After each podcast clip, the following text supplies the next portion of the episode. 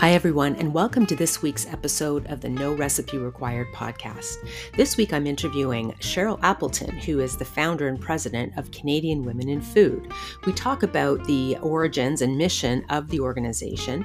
Uh, she talks about how they support women in creating a food-based business, um, whether that's home-based or not. Uh, we talk a little bit about feeding seniors, how to turn one meal into many meals, um, how and why you should use pan drippings in your cooking, and how to churn uh, cheap ramen noodles into a tasty dish. So we cover lots of different kinds of topics. She also shares with us her banana bread recipe, uh, which um, is really, really low or actually has no sugar in it at all, um, and gives us all a challenge to bake some banana bread from scratch. So please enjoy this week's episode with Cheryl Appleton. Uh, this week, my guest is Cheryl Appleton, who is the founder of an organization called Canadian Women in Food. Welcome to the podcast, Cheryl. Thank you. Thank you for having me. So glad to be here. Yeah, we actually met at Rorschach Brewery here in Toronto a couple of years ago. I entered a contest, a baking contest, and you handed me your card. And I was like petrified. I'm like, why is this person handing me your card? What does this mean? Like, am I supposed to start baking for real now and not just, not just for fun? So tell me about uh, the organization. Well, you know, just to sort of fill in the gaps on on that story, um, you know, you're you're baking that day at the brewery. I mean, it was just it was fantastic. And uh, yes, I could see the fear in your eyes. We we do kind of have that effect on people because we're so enthusiastic about food and particularly supporting women in food. Um, so what is Canadian Women in Food? I mean, we we started up uh, back in two thousand fourteen. And essentially what we are is we're a national association representing women who own their own businesses in the food and beverage space. And, and so our members, uh, we've got over two hundred fifty of them across the country. They represent everything from being, um, you know, really, really small startups to somebody just thinking about a business, all the way up to uh, national and even globally recognized brands and all points in between. So it's a really, really great mix. And we're there to um, really help support our members in a couple of key areas. Uh, one is to provide them with the support um, when they need it, because as entrepreneurs, you know, it's a case of, I need to know this right now. Where do mm-hmm. I find, you know, somebody to do a bottle or a label or this or that? So we support them in that way. We also create meaningful connections amongst the members themselves for collaboration opportunities. And there's some education, teaching components, and also sales and marketing. So we help to promote our members because oftentimes we as women, we're not um, as good at promoting ourselves, or we don't oftentimes see the need to promote our business and ourselves and our personas perhaps as much as we should be. So we're, we're there to, to, to help um, nudge our members along in that regard. Yeah.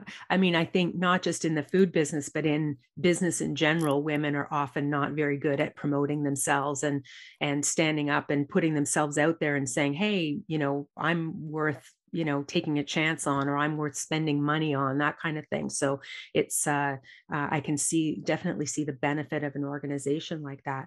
If I just take a step back for a second, how did you get involved in that? And like, what's your background in terms of food or cooking or business? Like, where do you come to this from?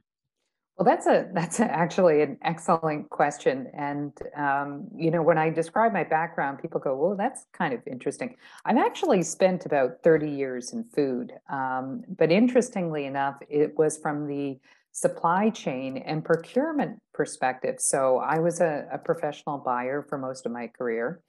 And and so I worked a variety of corporate positions. I actually didn't own my own business in food. And in that time, I had been a part of a lot of different organizations to, to help my career, to further my volunteering. And they were generally centered around the food industry. And then one night, I was out to, to dinner with a bunch of women, as we oftentimes uh, like to do, sharing a glass of wine and and uh and basically talking about all the different organizations that were out there and what was lacking. And and so some of the women at the table were women who owned their own businesses, and, and they started to talk about, you know, there really isn't anything out there to help support women who support, who own their own businesses. And it was kind of, I responded with, uh, yeah, you know, you're right. And they said, you know, we should really get out there and create something then. And, and I responded with, yeah, you know, you're right. And then they turned around and they looked at me and they said, and Cheryl, they said, you should lead it. And the words didn't come out of my mouth. I was stunned and shocked. So that was my, you know, that was my voluntold moment. And, and I'm so glad. Um, I'm so glad that it happened to me, because really, you know, now sort of post-corporate career, it is my full-time passion. You know, this is really what it is that I do. Um, and with over two hundred fifty members that we've grown over the course of seven years, you know, there's, there's a lot of time and attention that it, that it needs. Mm-hmm. Um, so what suggestions do you have for people who are looking to start uh, like a home-based food business, or just a food business in general, whether it's home-based or not? Yeah, yeah. You know, the interesting thing is that there's still not a lot of information out there. Um, and, and information is really important when you're trying to manage a business, particularly during the pandemic. Um, a lot of people have started up businesses. They started baking at home, and then they started selling their loaves of bread on the internet. Well, you know, you actually have to have a license in order to sell food. Um, you have to have a license to do a lot of things. Um, so the, the best advice that, that I can always suggest is ensure that you connect with your municipality. So here in the city of Toronto, where, where I'm situated, is you need to ensure that you have the right license, not only to operate a business, number one, um, but that you have a license to operate a food business, um, and that you've gone through that process before you start, you know, baking loaves and selling them on the internet. I have a fun little sideline hustle and Instagram page that, that was created for me by a friend of mine that's called the Banana Bread House, because I love baking banana bread. Um, but none of the breads that I've ever made have ever been for sale, because I don't actually have a license. So I give them away and I share them with family, and it's all about helping to bring attention to the idea of, of ending food waste. Um, but it's just for fun. On the other hand, there are a lot of people who take their, their, you know, their home food preparation activity seriously. Then they really need to take the next step and, and to follow the process to ensure that they're feeding people safely. Mm-hmm. At the end of the day, they'll be grateful for it, because they'll have the right type of uh, protections in place and the right kind of insurance uh, to protect their business overall. Right. I just completed my food handler certification course uh, a couple, maybe a month or two ago. Um, and it was really eye-opening in terms of, you know, understanding. I mean, I thought I knew a lot of that stuff already just from cooking, you know, all my life, um, but just being able to keep items safe. Uh, and recognizing that my apartment or my condo really isn't set up for, first of all, for large scale production of any kind. So even if I had a license, I don't think I could be running anything out of my apartment. And the fact that I have a cat, you know, running around the place, it's like, no, you can't really have animals in your house if in the area where you're preparing food, and a lot of other uh, regulations around having to have a separate kitchen Uh, in order to do food preparation for things that you're going to be selling people. Um, so that was a real eye-opening thing for me. Yeah. And, and during the pandemic, you know, the province loosened restrictions in this aspect. And so there was a lot of questions, particularly from our, our membership, because it can be very costly to go out and, and lease space from a um, lease commercial space in order to do production. Um, but interestingly enough, there was only one of our members who actually happened to be a chef who had a kitchen, which was, quite frankly, uh, it was it was so tricked out, everything in it, um, that it was really the only space that, um, and uh, Toronto Health came in, they inspected and everything, um, that uh, it was the only space that could actually be approved for production during a pandemic. Oh, wow. Um, but it was, I mean, it was to a standard that was beyond most of our dreams to have. In and a, this was, this was their home kitchen.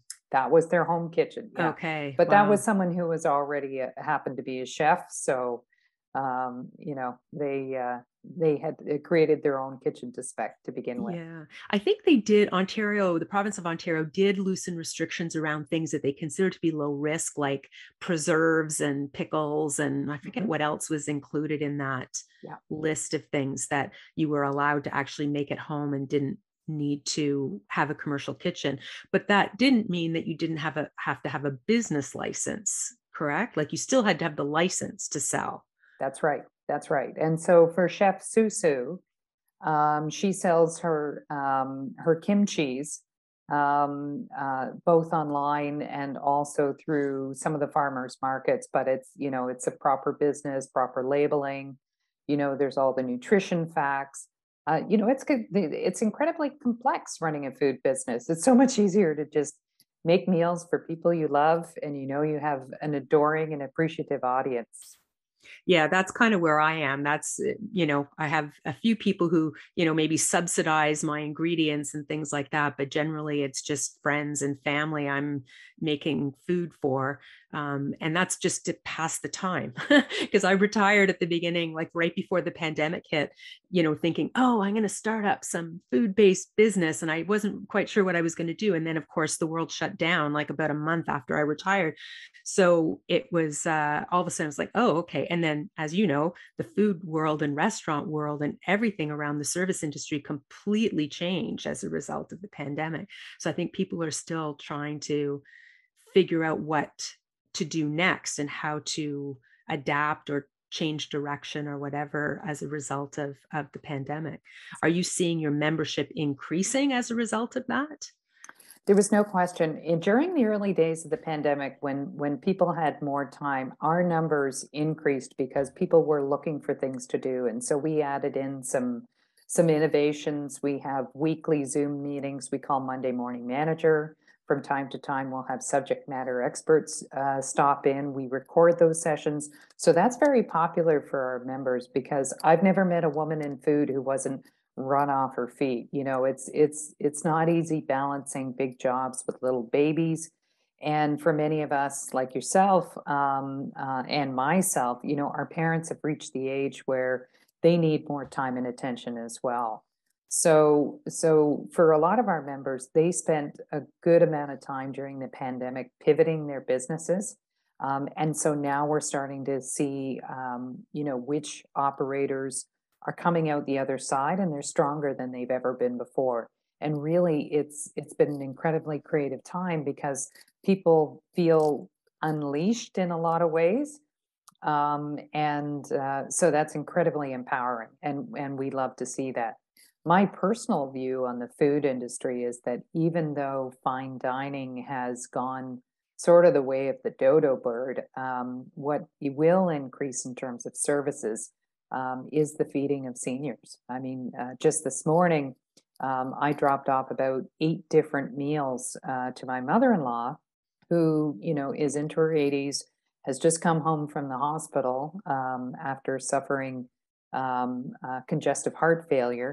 And so, you know, needs to eat sodium-free, lower-fat meals that are still tasty and yummy. And she's a gourmand. I mean, this is a woman who would go out to restaurants on a weekly basis. Uh, prior to this point. So she's a little bit housebound and uh, and and needs some yummy stuff. So I've taken on the role of, of um, helping uh, to support the family in this way. It's something that I can do because I mm-hmm. love to cook.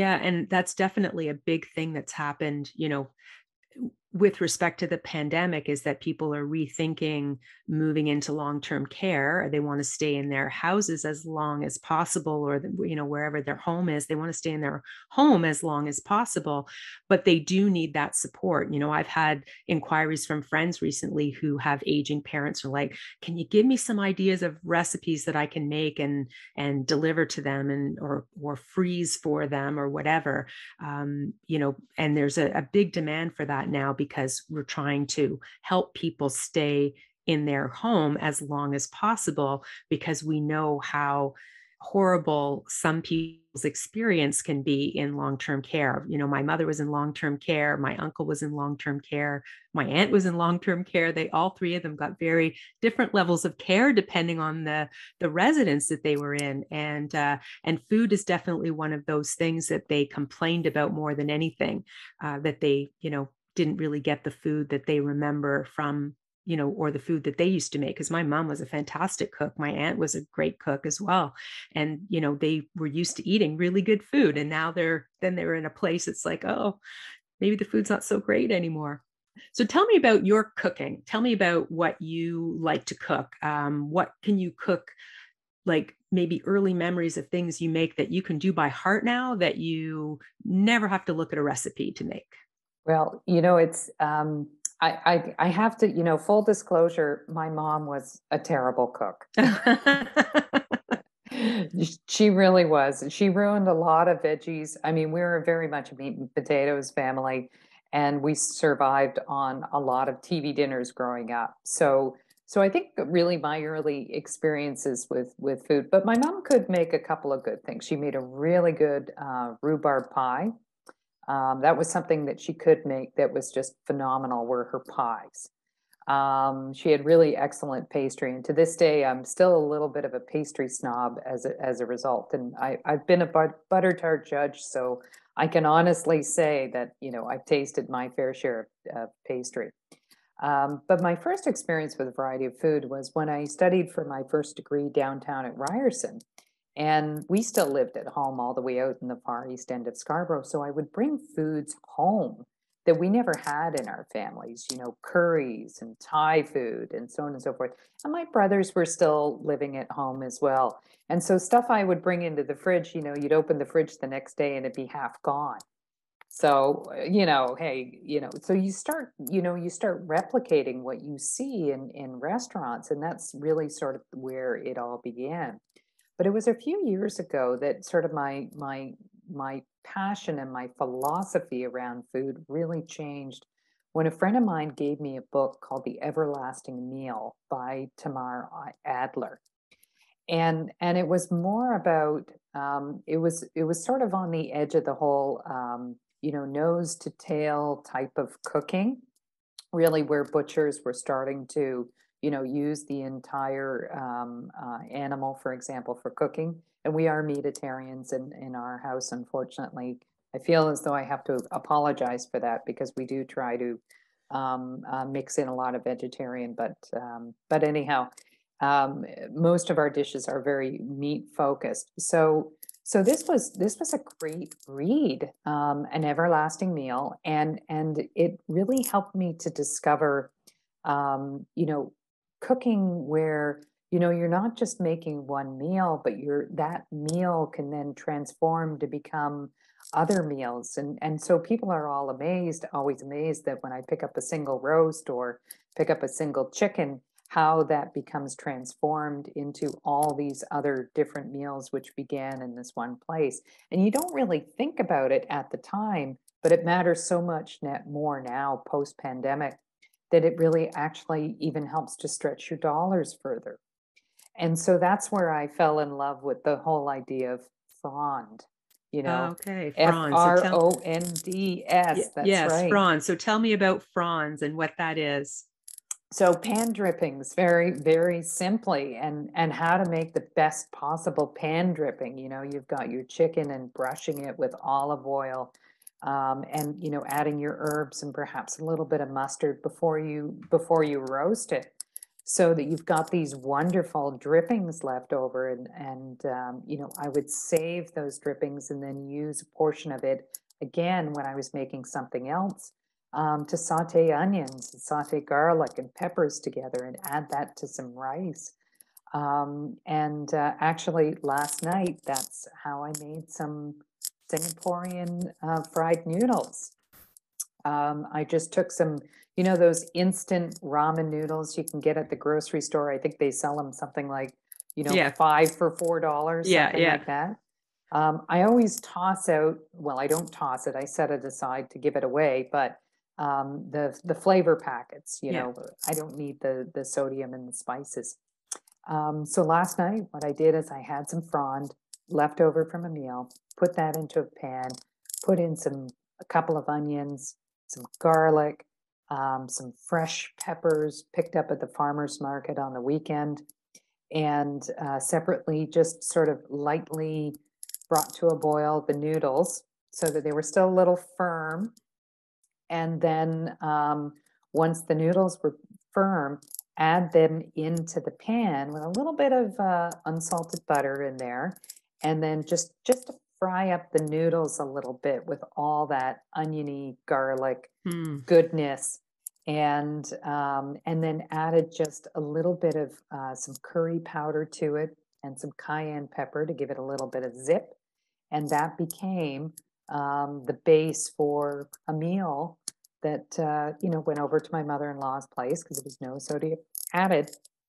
And uh, and as I'm making this up and I'm portioning it out into trays, and I, you know, took a took a forkful because you always got to taste what you've made. Of course. Like, I was I was looking at this and I was going, I usually set it, make enough to set aside for me. And there, was, there wasn't anything left. So it was like, okay, this this this was magic. I got to make this again. So, you know, yeah. It was just something that was kind of inspired. I don't know. I had it a long, long time ago from a Chinese restaurant that's no longer around anymore, unfortunately, and and just decided in that moment I would recreate it. Um, just out of the love and the care um, for my mother-in-law, who's such a wonderful person, to give her something that, because she used to buy from the same uh, restaurant, that uh, to sort of sneak it in there and see right. if uh, she would go, ooh, wow. Yeah, memories of, right? Yeah. Yeah. It's funny that you mention about fronds, because usually I just use up whatever is in the bottom of the pan. And like you said, you cook a roast chicken, Uh, and there's stuff left over, you use that and you use the chicken for the meal that night, plus all the leftovers and all the other kinds of things and the carcass to make stock and all of that. Um, and it all of a sudden you just kind of brought up a memory for me that my mom used to just keep a jar of drippings in the fridge, and every roast she would take whatever drippings were in that jar and throw it in the pan with whatever she was roasting. So unfortunately, sometimes the beef roast tasted a bit like pork because it had pork drippings from the previous roast. And then, you know, maybe the turkey had a bit of a beef flavor to it because it had some beef drippings. I guess she could have probably separated them out, but we just kept adding and adding and adding. And I think my cousin even had, when she, um, uh, when her mom moved into long-term care and uh, she, you know, they had to empty out her fridge, she had like this jar of stuff that she'd had for years and years and years. And I'm sure my mom had the same, like this same jar of stuff for years and years and years that you just keep refilling and refilling and refilling and keep reusing every time you make a roast. So uh, I don't have that in my fridge right now. I need to start doing that. I think because I typically use it all every time I make it. And that's maybe the reason why I don't have the, like the big jar of drippings in my fridge, like I should. Well, I keep little jars. I do separate them because you're absolutely right. I don't want the chicken to taste like beef or, right. or any of that other stuff. But, but, and, and when you have a little, little jar, I mean, bacon drippings are, come on, they're just the best, right? Mm-hmm, mm-hmm. Um, is that, you know, it's wonderful, uh, because if you, if you have something where you're going to roast a veggie, um, you know, you let that dripping warm up a little bit and then you can just brush it on before roasting. Um, and there you go. I mean, you can, you can get away without doing a whole lot of other wacky things. Um, because you've, you've got it right there. You just brush it on and away you go. Yeah. Yeah. So I guess it, it's tough for people who don't cook meat because then they never get, can you do something like that even with just veggies? Do you think? Well, how would it, you do that?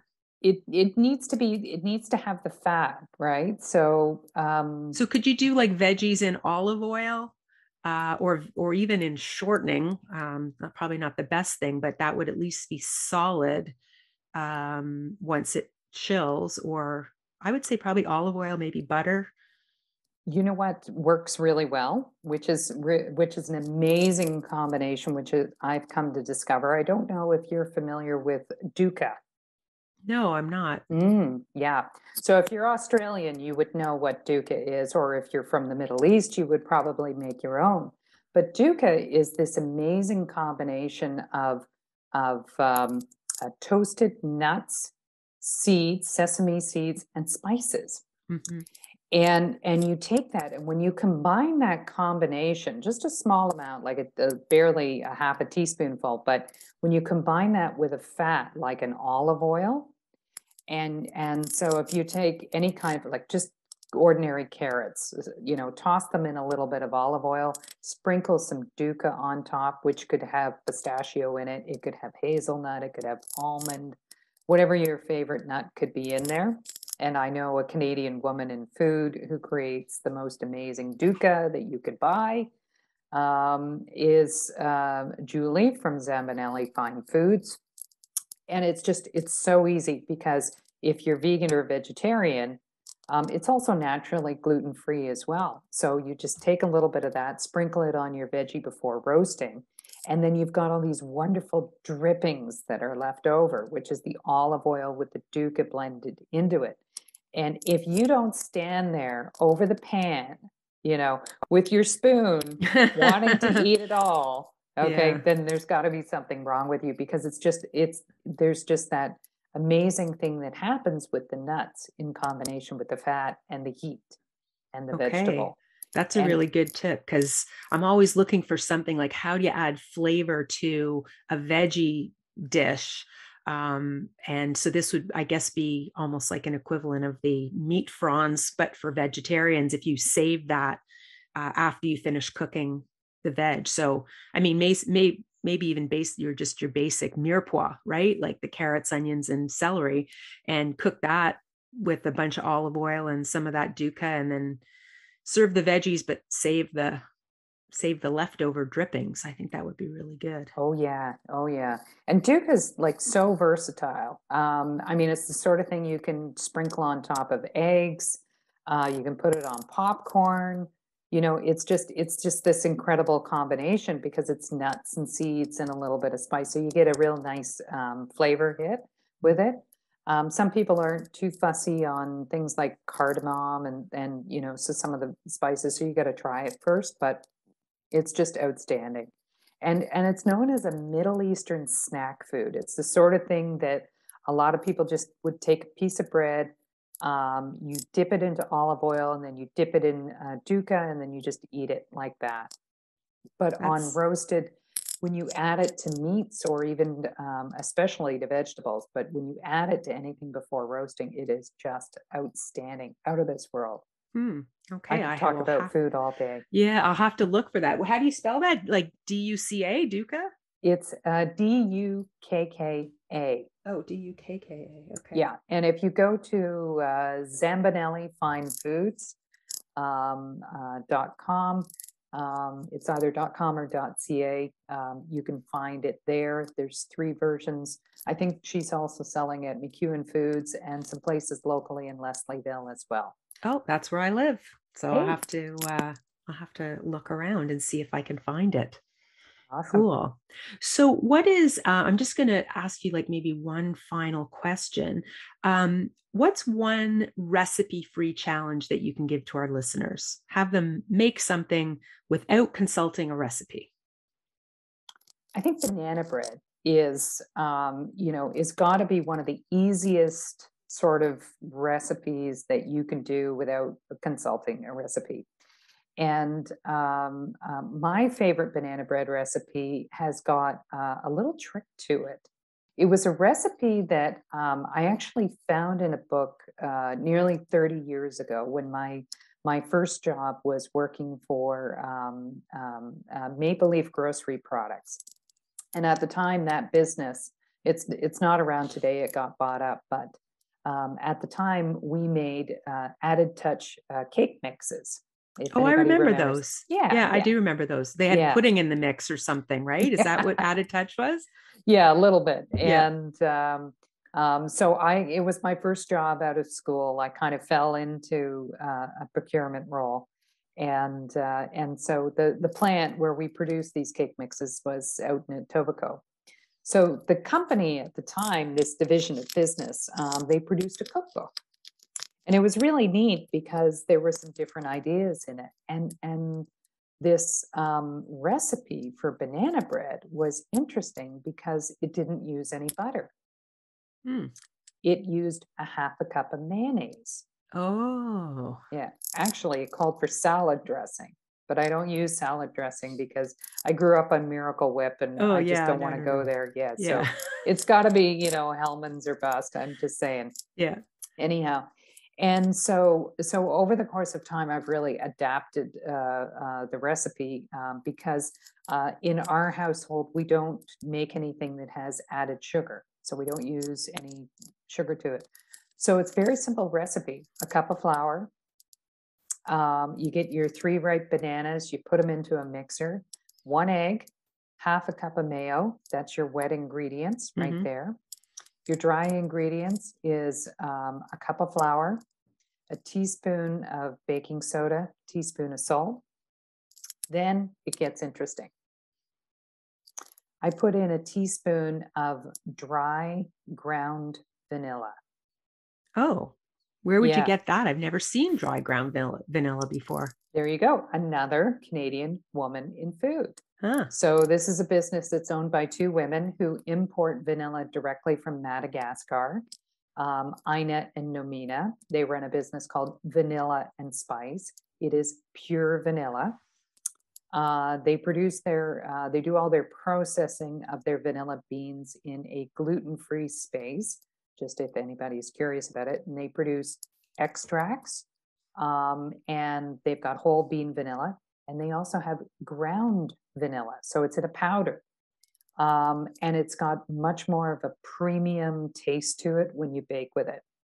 And of course, we're also alcohol free in our house as well.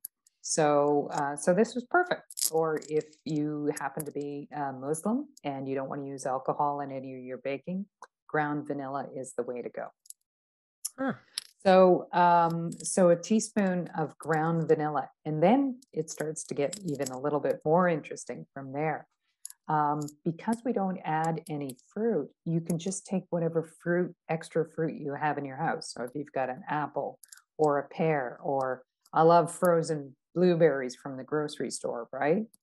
So just take a cup of frozen blueberries, like literally a cup, and just pour it out to a cup, and then get a lemon.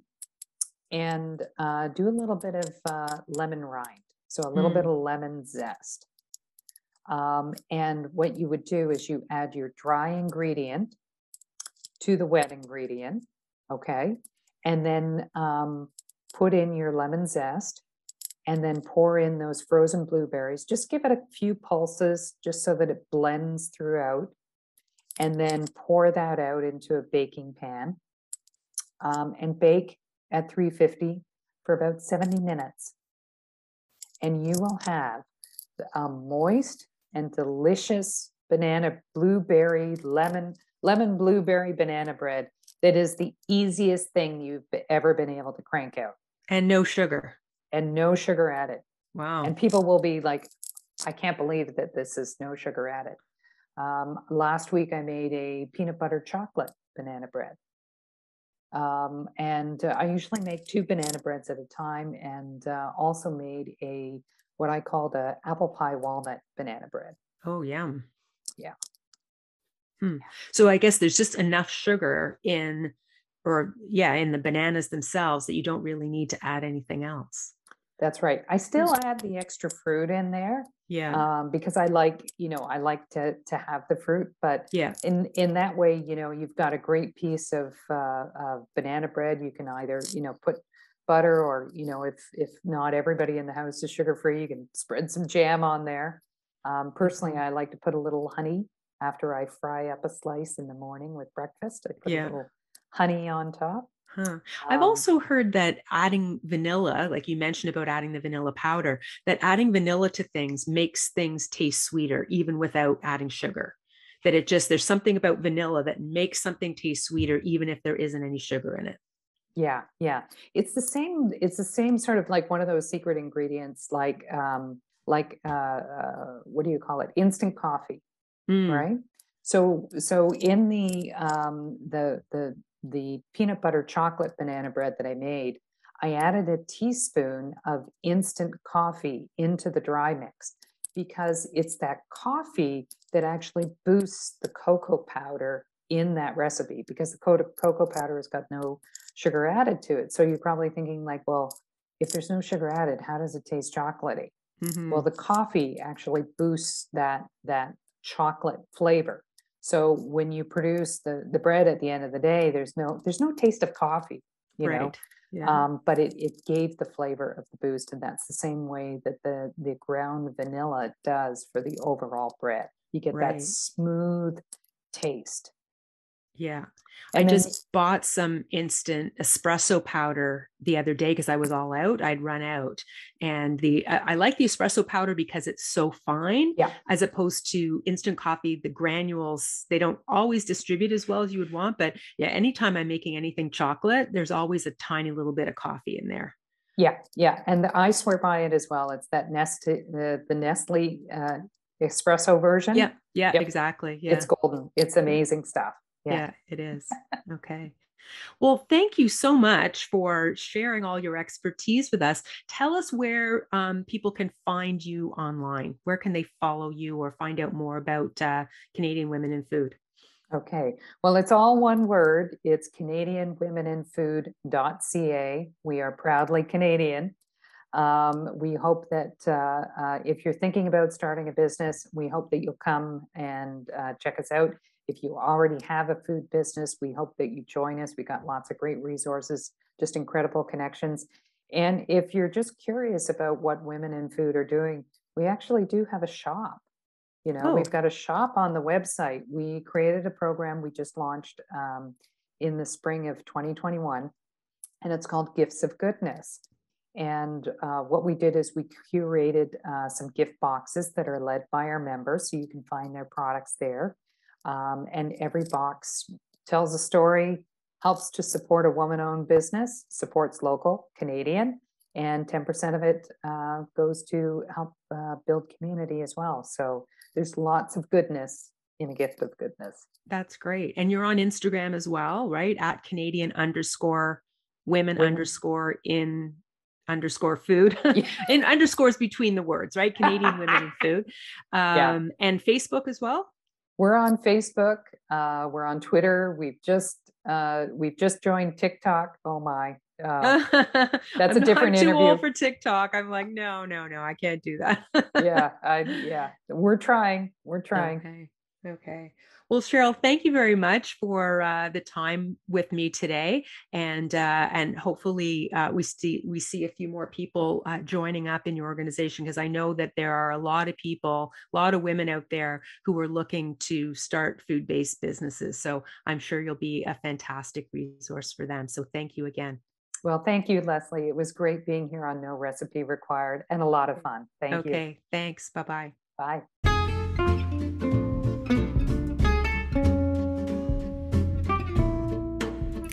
Thanks again to Cheryl for joining me this week. Please do follow Canadian Women in Food on all the socials. If you're not in Canada, uh, I don't know if there's an equivalent in other countries. Maybe it's your job to start one. But I think it just has lots of really interesting, uh, the organization has lots of really interesting resources and ways of connecting uh, women who are in the food space and giving them the resources uh, to help them uh, build and grow their business. So please do check them out. Um, You know, it's the beginning of a new year, twenty twenty-two. Maybe some of you are looking to start a food-based business. And so uh, those kinds of resources are available to you on their website. So please do check them out. Again, thanks to Cheryl, and we'll talk to you all again next week.